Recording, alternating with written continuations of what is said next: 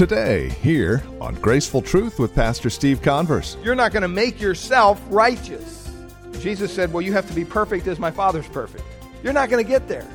I don't care how much you come to church, I don't care how many times you've been baptized, you're not going to get perfect. The only way we can attain that kind of perfection is through Christ.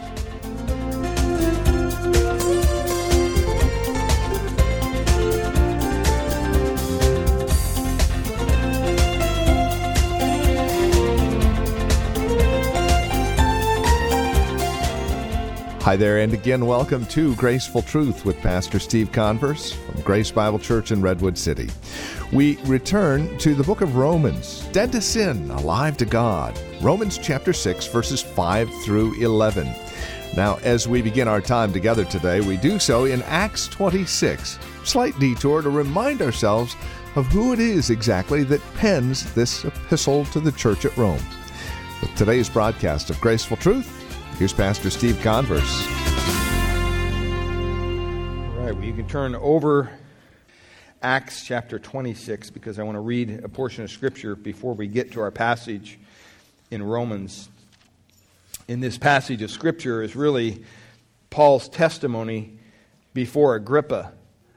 And I want you to understand the man that wrote the book of Romans and much of the New Testament wasn't all, always on God's side at one time in his life, he was a pretty unsavory individual, doing everything to oppose God.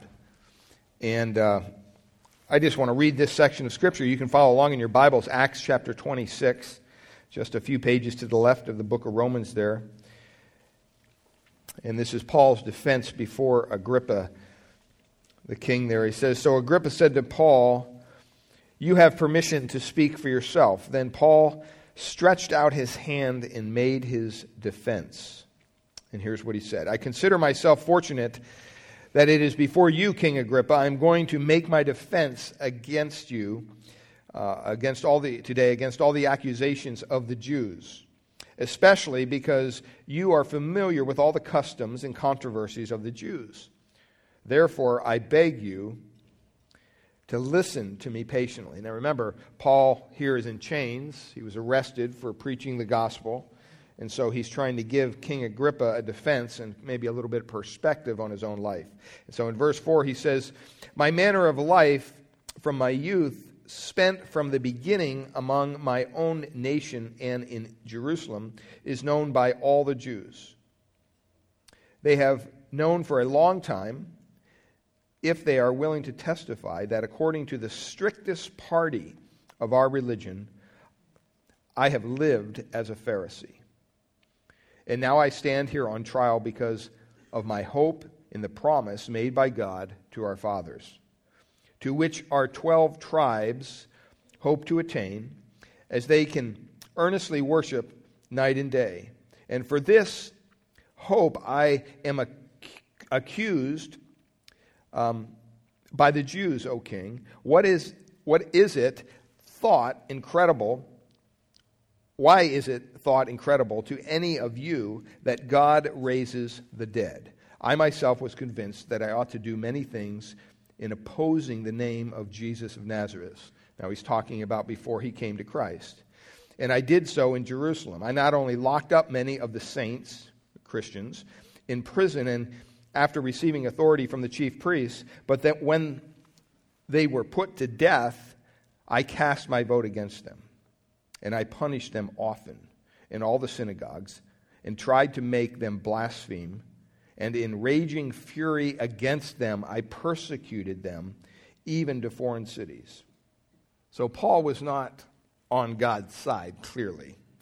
And then in verse 12, he goes on, he's giving his testimony here, and he says, in this connection, I journeyed to Damascus with the authority and the, com- the commission of the chief priest. At midday, O king, I saw on the way a light from heaven brighter than the sun that shone around me and those who journeyed with me. And when we had all fallen to the ground, I heard a voice to me in the Hebrew language saying, Saul, Saul, why are you persecuting me? It is hard for you to kick against the goads. And I said, Who are you, Lord? And the Lord said, I am Jesus whom you are persecuting.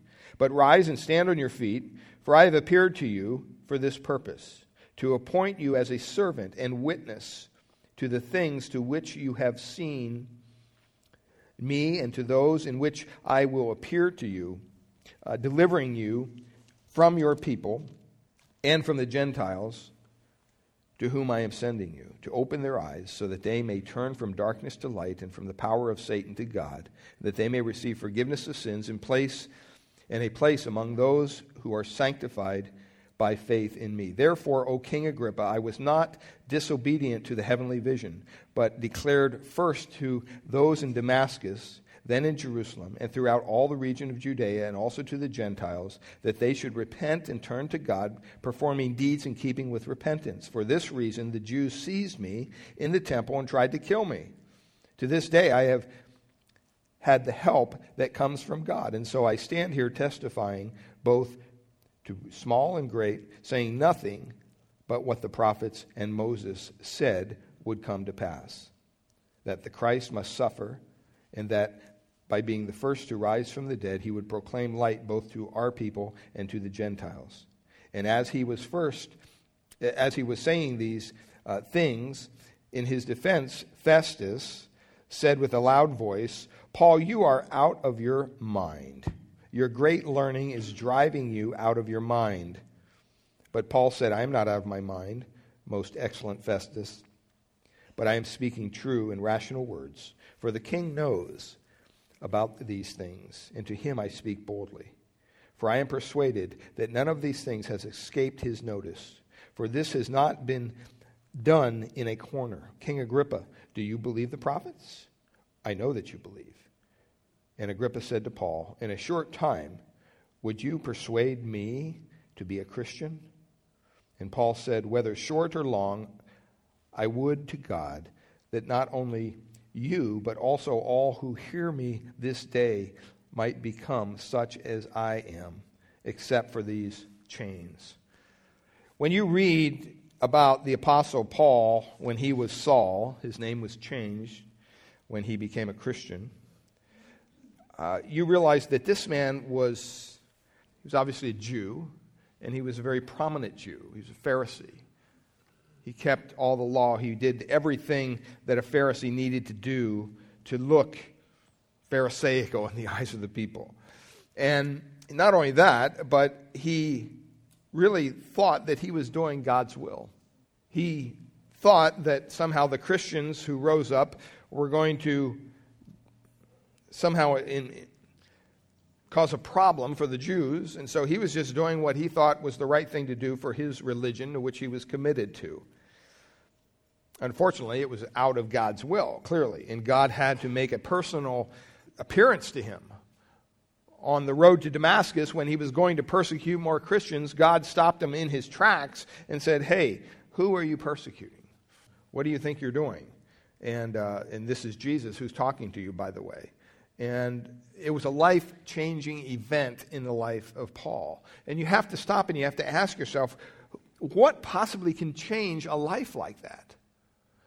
What possibly could change a life so dramatically and so totally from something that was totally anti God, against God, to somebody who was for the cause of Christ? I mean, in a way, it would be like seeing a one of the characters of ISIS, the radical brand of Islam. They're out beheading people and killing people and raping people, and they all doing they're doing it for a religious cause.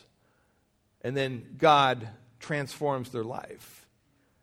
And all of a sudden, they're doing the work of God for Christ. That would be a radical transformation. And you have to stop and you have to ask yourself, how is that possible? I mean, are these guys just turning over a new leaf? I don't think so. I mean, how did it happen that Paul, when he wrote 1 Timothy chapter 1 there, he says, I was a blasphemer and injurious, but the Lord counted me faithful, putting me into ministry. Uh, 1 Corinthians chapter 6, it tells us that homosexuals and murderers and adulterers and fornications, uh, fornicators and people like that will never enter the kingdom of heaven. And yet it says this and such were some of you. wow. What is it that dramatically changes a life? Well, the answer is found for us in our text in Romans chapter 6. And he's been telling us over and over again that we're all on an equal playing field, that we're all lost in our sin, that we all need a Savior. Romans 3:23 for all have sinned and fall short of the glory of God. There's not a person in this building today that can say, "Oh no, I'm above all that. I'm perfect. I'm someone who doesn't sin." No, we all sin. And we know we sin because the Spirit convicts us of our sin. And what God is trying to get across to us is that we all are in this same boat together. There's not anyone in the world that is not classified as a sinner. And so when you stop and you think of this new life in Christ, all right, what makes that radical transformation possible? I mean, Jesus Christ can totally change a person's life from the inside out. He's done it for me. I'm sure He's done it for many of you. And we could go around the room and we could share testimonies. Oh, before Christ, I was this, I was that. I was into drugs. I was an alcoholic. I was a gang member. I was this. I was, you know, whatever it might be. And yet, when I came to Christ, when, when Christ transformed my life, something changed. In the book of Galatians, chapter 2, verse 20, it says this I've been crucified with Christ. It is no longer I who live, but Christ, what? Lives in me. In the life I now live in the flesh, I live by faith in the Son of God who loved me and gave himself for me. I mean, think about that for a second. I am crucified with Christ. You're going to see that when we enter our text in Romans 6 that we have been crucified with Christ. And yet, Paul says in Galatians, nevertheless, I live. You know, it's Christ that lives in me. It's not my old self living, it's Christ living through me. And that's an important point to understand when we enter the Christian life. That it's not just business as usual when you become a Christian. The moment we believe in the Lord Jesus Christ, by this divine miracle of transformation, we are crucified with Christ. We are buried with him, the Bible says. We die in his death. And then we rise, the Bible says, in the newness of life. We're transformed. And that's what Paul has been talking about here in chapter 5 and beginning in chapter 6. He's going to continue all the way through chapter 8. And it's this process we introduced last week about sanctification. The idea that God is slowly molding us and making us, making us more holy, fashioning us into the image of His Son. That's the process of sanctification, the process of God making us more set apart from this world. Now, positionally, we are set apart from this world, but practically, we live in this world every day. And so we have to figure out a way to deal with the sin and everything that's around us. And that's really what Paul is introducing here in chapter 6. And today we're going to do a lot of review from last week because I have to clarify a lot of things that I said because I think maybe it, it opened a can, more of a can of worms than it, and it did help you out. But I, I want you to understand clearly what Paul is saying here in Romans. And so I want us to focus on this text and uh, Romans chapter 6. And I'm just going to read the entire passage. We're not going to get through this all today. Romans 6, chapter 1, or chapter 6, verses 1 through 11. Up to this point, Paul is telling us we have to be saved by grace. We're saved by grace. We're not saved by works. Coming to church doesn't make you a holy person. Going to the confessional doesn't make you a holy per- person. Being baptized doesn't make you a holy person. The only way to become a holy per- person is to be saved by the blood of Christ, to come to Christ and to throw yourself upon his mercy. Like the person in the, Old, in the New Testament who stood on the corner and, and basically raised his hands to heaven and said, Be merciful to me, a sinner, O God. And that's what we need to do. We need to come to the end of ourselves the more you try to work on your salvation, thinking that somehow you're gaining God's grace by doing certain things in your life, you're not going closer to God, you're going further away. Now, on the outside, you may look real spiritual. You know, you may go to church seven days a week. So what? That doesn't mean anything to God unless you've accessed His grace and the faith that He's giving you through Christ. But here in Romans chapter 6, beginning in verse 1, Paul asks this question because in chapter 5, He says, verse 20, where sin increased, grace abounded all the more. And so, if I'm saying that you're saved by grace, not by works, and the more you sin, you'll never out sin God's grace. Some people, unfortunately, conclude that, well, then, go for it.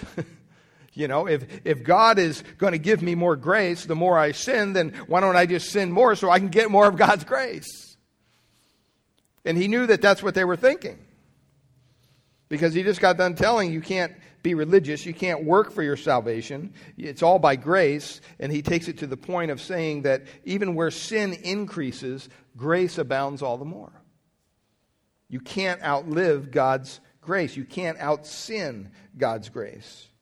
But there's a caveat to that. There's, there's a, you have to put that in perspective. And so in verse 1 of chapter 6, he begins to ask this question. Look at what he says. What shall we say then?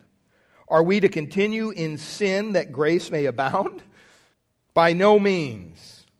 Absolutely not, Paul says. No, no, no. A million times no. Don't even think that way. Get that out of your mind, he says. How can we who died to sin still live in it? Or do you not know that all of us who have been baptized into Christ Jesus were baptized into his death? We were buried, therefore, with him by baptism into death, in order that just as Christ was raised from the dead by the glory of the Father, we too might walk in newness of life. For if we have been united with him in, in a death like his, we shall certainly be united with him in his resurrection like, in a resurrection like his. We know that our old self was crucified with him in order that the body of sin might be brought to nothing so that we would no longer be enslaved to sin. For one who has died has been set free from sin. Now, if we have died with Christ, we believe that we will also live with him. We know that Christ, being raised from the dead, will never die again. Death no longer has dominion over him. For the death he died, he died to sin once for all. But the life he lives, he lives to God. So you must consider yourselves dead to sin and alive to God in Christ Jesus. I remember reading in the Daily Bread a little story about a man who was freshly married, newlywed, young man, and he actually forgot he was married. And so after they came back from their honeymoon, he went out and went to work, and he was getting home late from work one evening. And absentmindedly, he actually went to his mother's house instead of his new bride, where their home was. Um, you know, you can kind of give a tip to newlyweds. You know, that's that's a pretty uh, bad thing to do. Don't forget you're married. But it's easy sometimes to do if you've been single for a long time and all of a sudden, wow, you have this big change. And it seems kind of, you know, hard to believe that somebody would actually do that. But when you stop and you think about it, it's fairly common among those who are married to Christ, those who are saved, those who have been baptized into Christ.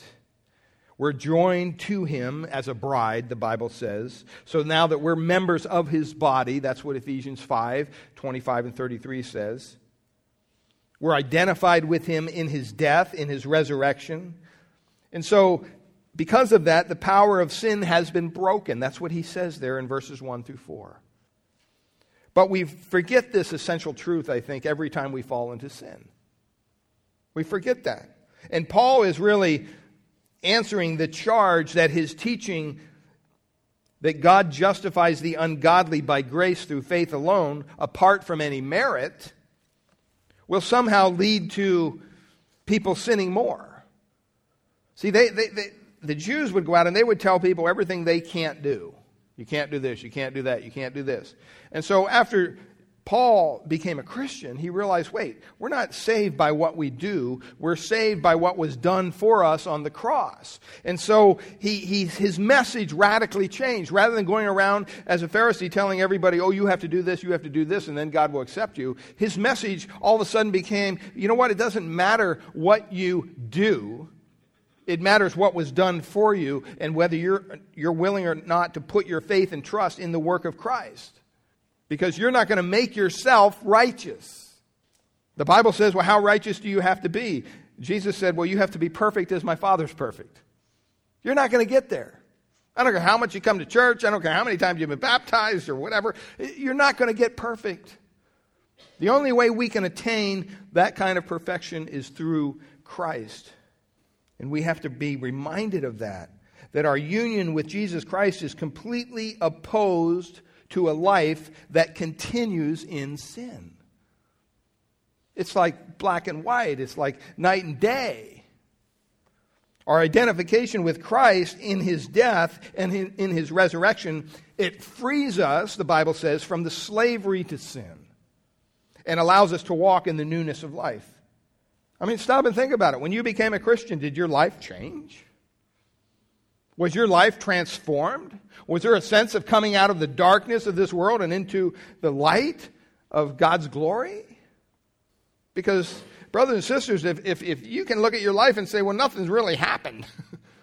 no, there was no change. I mean, I started going to church. That was about the only change. Took an hour out of my week every day, every, every, every, every week, you know, to go to church, but nothing else really changed. I behave the same way, I think the same way, I act the same way, then we got a problem. Because you have to ask did that transformation take place? And so Paul knows that we're prone to forget our new position in Christ. I think one of the major problems with believers today is that they forget who they are in Christ. Or maybe they've never been taught who they are in Christ. And that's really the foundation for holy living. So he hammers it out here in these verses. And here is just Paul's flow of thought is this. In verse 4, he says that our baptism pictured the spiritual union that we have with Christ in his death and in his resurrection. And the practical result of that is that we might now walk in the newness of life. Our life is to be new. Something's different. Something's changed when you become a Christian verse 5 really supports and explains verse 4 because verse 5 opens up there with that word for.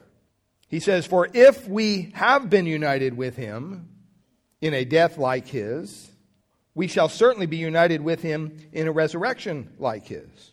And then in verses 6 to 7, Paul expounds on this first half, first half of verse 5. So he states something in verse 5 at the very beginning, and then he says, Let me explain what I mean. And he do, does that in verses 6 and 7.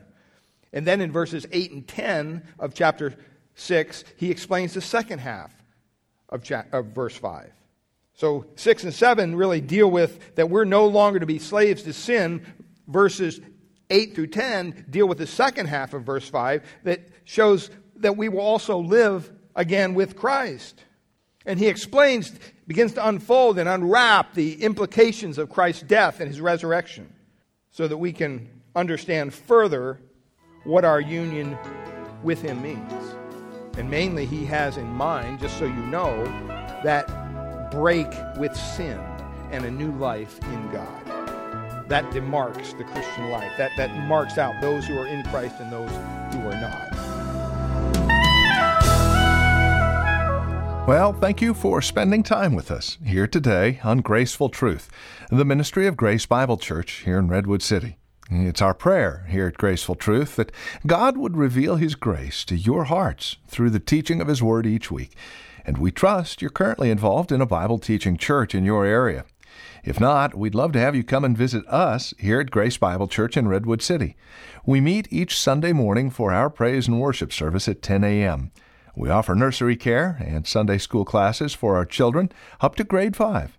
And if you would like to encourage us here at Graceful Truth, please give us a call at Grace Bible Church here in Redwood City. Our phone number is 650 366 9923. That's 650 366 9923. We meet at 2225 Euclid Avenue here in Redwood City. Directions are on our website, gracefultruth.org, or again, simply call 650 366 9923. That's 650 366 9923. And again, we'd love to have you join us for worship. Simply call for directions or go to our website, gracefultruth.org. While you're at our website, make sure to check out the resource materials available from us here at Graceful Truth, including past programs of Graceful Truth that you can download for free. gracefultruth.org is where to go. If you're writing to us, our address is 2225 Euclid Avenue. That's 2225 Euclid Avenue. We're here in Redwood City. The zip code is 94061. And again, our phone number is 650 366 9923. That's 650 366 9923. We thank you for spending time with us today and trust we'll see you next week at this same time for another broadcast of Graceful Truth with Pastor Steve Converse.